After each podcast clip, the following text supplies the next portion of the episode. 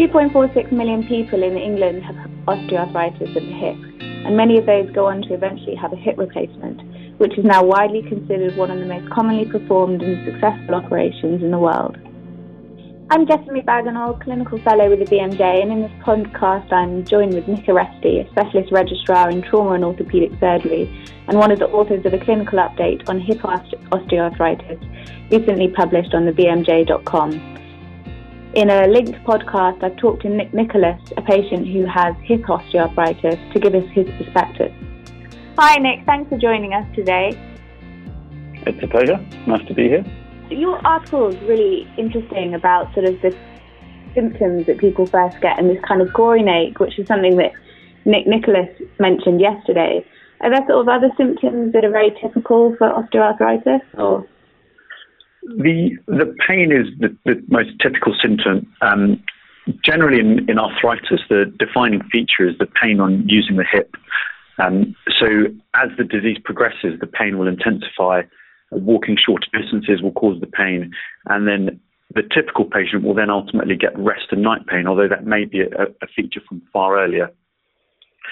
Patients then start developing other symptoms as a result of it. So, because of the imbalance, leg length discrepancies, other joints might then start aching. They might get lower back pain, um, and so it's really important to differentiate where that type of where, where the pain is coming from and, and isolating the joint in question.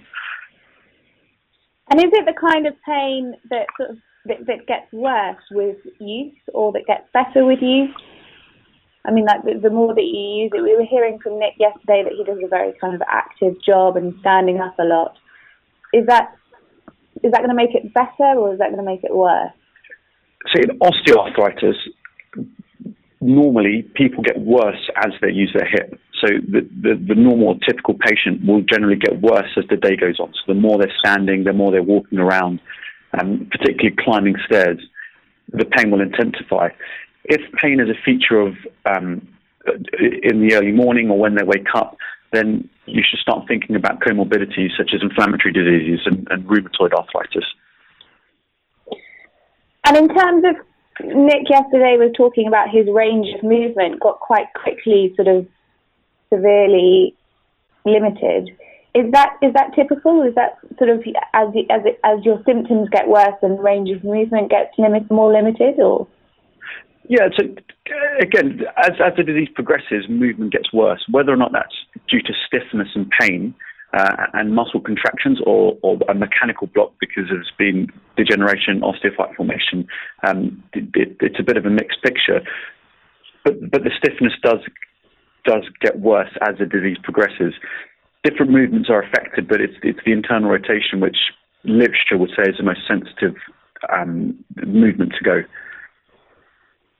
And are there things that patients can do to kind of improve that or make that better? I mean, like you know, exercises like yoga and things that we hear. Are they? Are there things? Are there? Is there evidence around that or? There is, to be honest with you, there is there is good evidence around physiotherapy and muscle strengthening.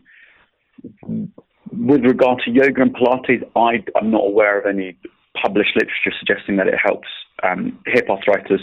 But to be perfectly honest with you, that doesn't mean that it doesn't work. So if patients find relief from yoga, Pilates, swimming, you know, whatever they find benefit from, uh, I'd encourage it. Yeah.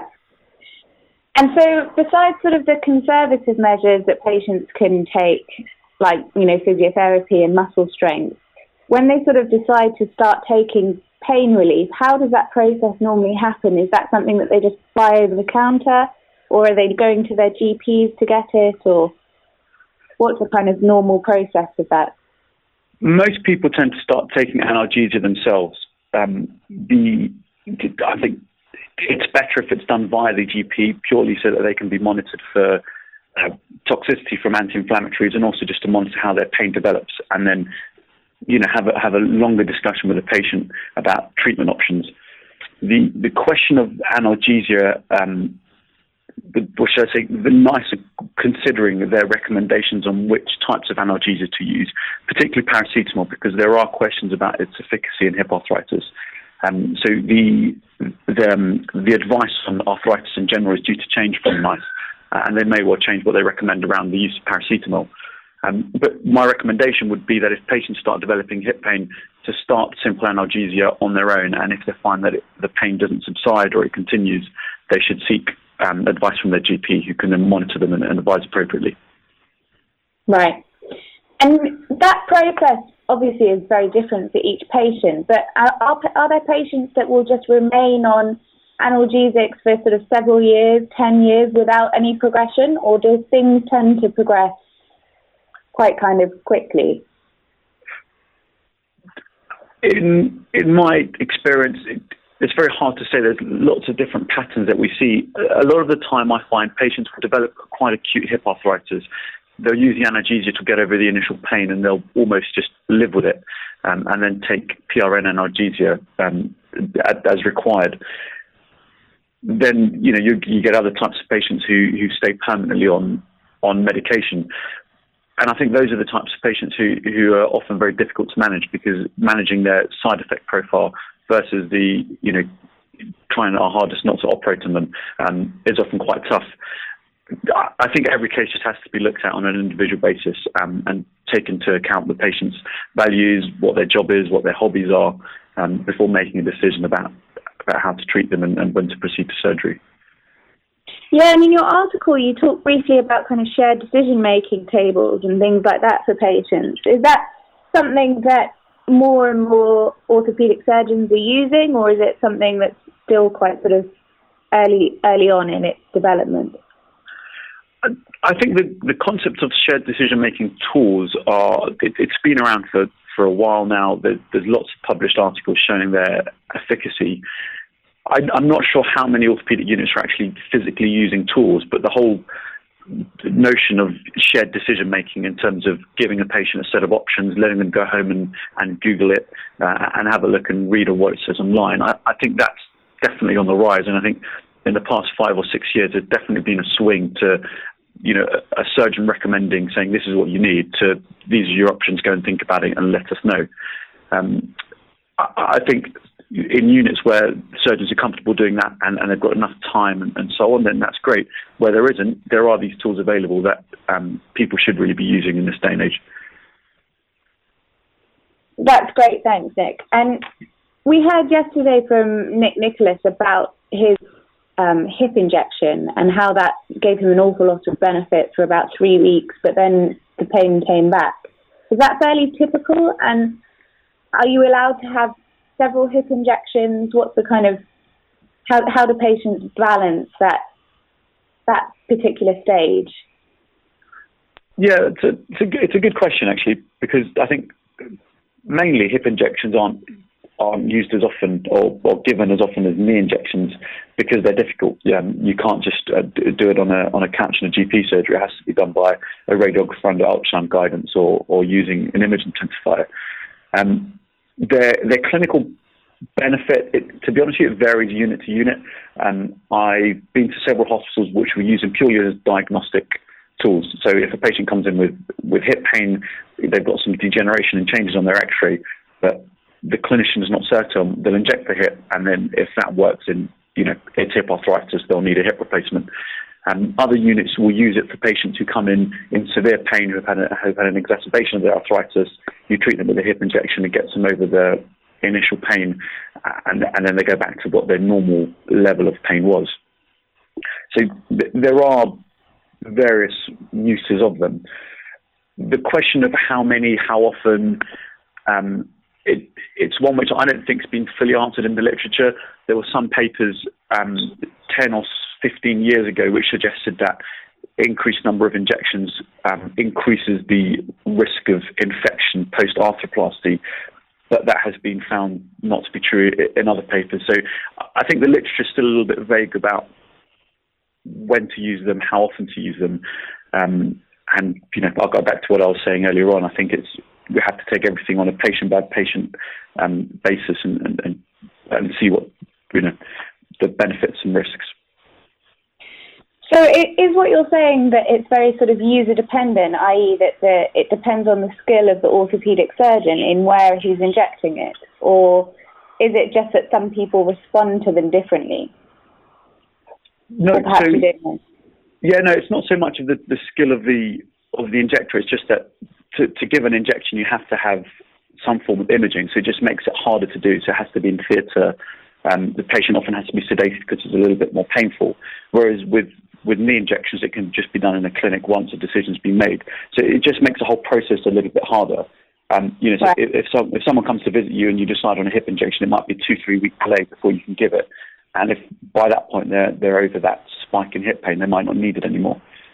Yeah. Um, so it, it's not so much user dependent; it's more just the logistics of it make it a little bit harder. Yeah.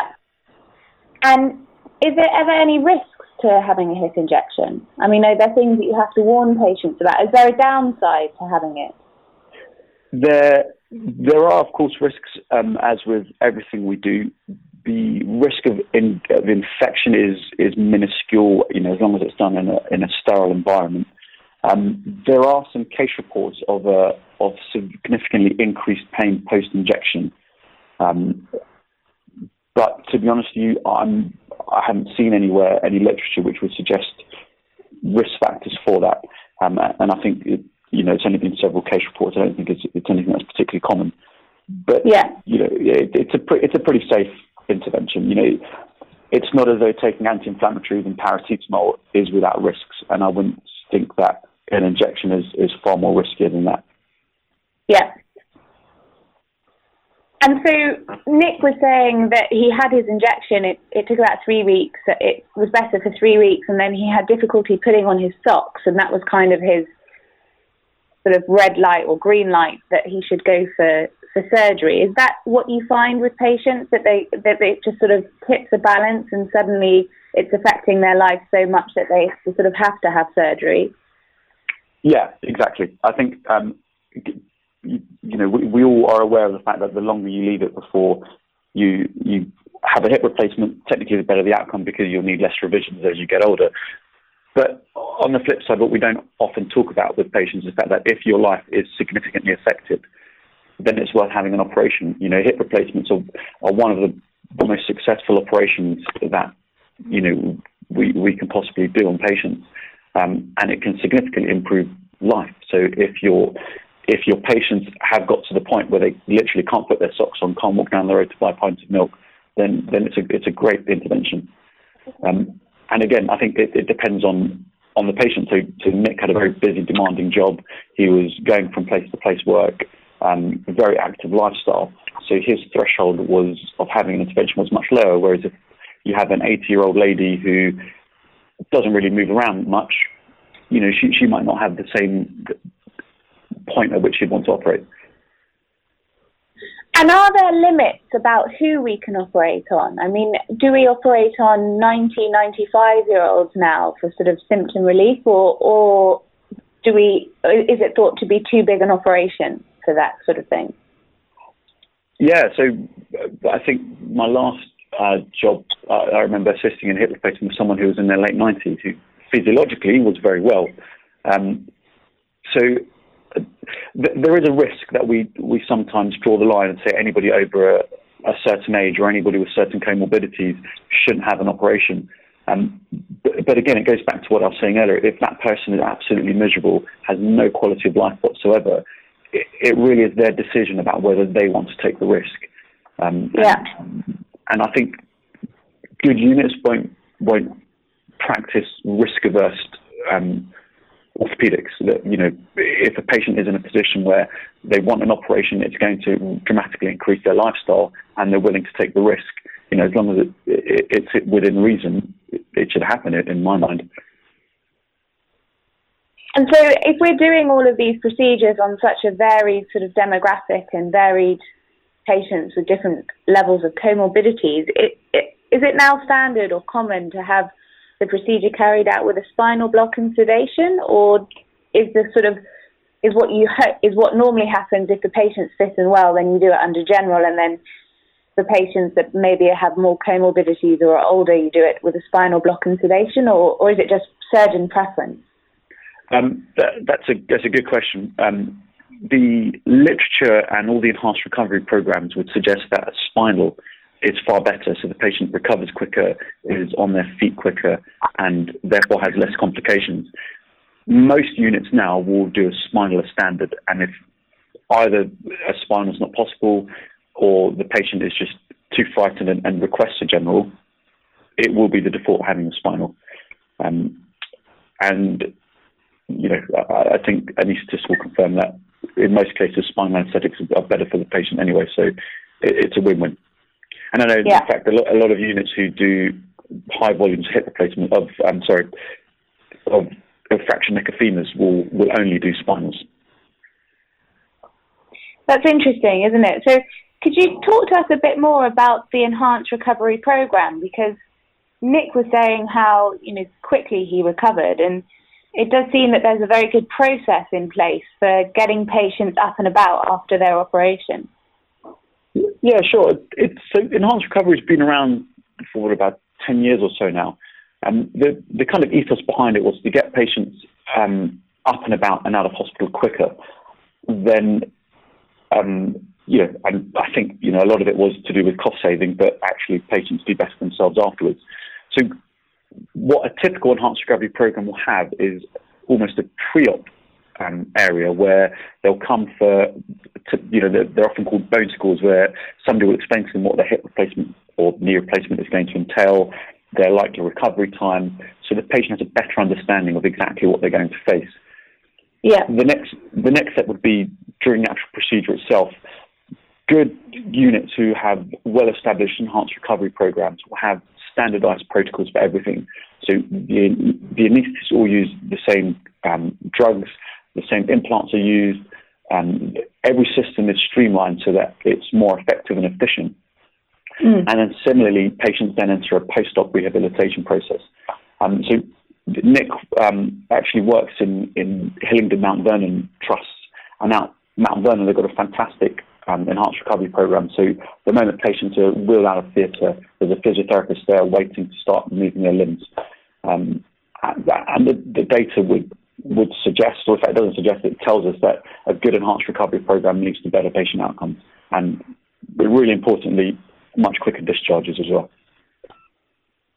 And can that sometimes be a tough process? And my experience from general surgery often suggests that that's not what patients are expecting, or or do you think it is about that preoperative stage where you have to really tell them that you're going to be hmm. getting them out of bed the next day? And yeah, um, I, I, think not enough emphasis can be put on that. Um, so if, if, a patient comes in knowing that they're having their, you know, so you, their hip replacement in the morning, and then in the evening or the next morning they'll be walking around. If they're aware of that, I, I think they're more likely to do it. Um, so yeah, I mean, the, the other I think easy thing with orthopedics compared to general surgery is that most operations are exactly the same. You know, patients feel exactly the same. The pathology is exactly the same. So because everything can be standardized so easily, it just makes repetition easy. And so most patients are discharged on, on what day after the operation in in the sort of enhanced if it, if you have a completely enhanced recovery smooth process? I would say a good fit patient on day three um, can go home. I've seen patients go home, you know, sometimes even after a day or two days. Um, but I would say three, four days would be the average length of stay. In fact, some, some units for, for knee replacements are sending patients home the same day. That's amazing, isn't it? Mm, yeah, it's changed from how it was a few years ago when people would stay for a week to two weeks. Yeah, two weeks or something. And Nick was mentioning that the stockings to avoid thrombosis were sort of the worst things about the whole process for him because they were uncomfortable to wear. Is yeah. that something you find other patients complain about a lot? And you know, are they always necessary? Do they do patients have to wear them? Yeah, of course. Um, they you know, got, I won't bore you with the with the details around how effective they can be, but it, it is almost amusing walking around post-op wards and seeing everybody having pulled their socks halfway down, which actually makes them more likely to develop DVTs rather than having wearing them properly.